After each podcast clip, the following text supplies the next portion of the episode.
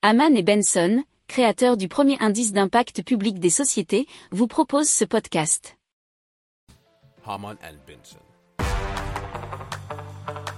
Le journal des stratèges. Et donc la ville d'Amiens est capable de transformer ses déchets organiques en énergie grâce à une usine de méthanisation. Euh, chaque année, environ 500 tonnes de feuilles mortes sont, ainsi envoyées dans cette usine. Une moitié est transformée en compost, mais l'autre est transformée en énergie, nous dit positiver.fr.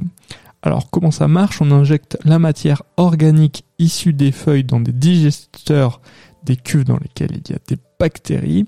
Elles vont euh, dégrader pendant trois semaines la matière organique pour produire du biogaz composé à 55% de méthane. Ce biogaz après épuration est valorisé sur des moteurs de cogénération pour produire à la fois de l'électricité et de la chaleur en interne sur l'usine. Au total, cette usine de méthanisation traite 70 000 tonnes de déchets chaque année, ce qui lui permet d'approvisionner en électricité l'équivalent de 3600 foyers.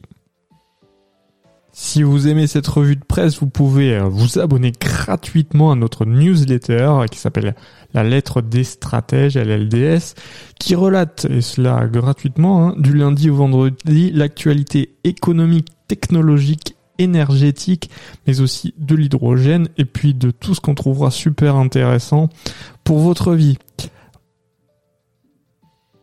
Pour approfondir ces sujets, abonnez-vous à la newsletter de Haman et Benson et écoutez nos autres podcasts que vous retrouverez dans les notes de l'émission ou sur notre site internet.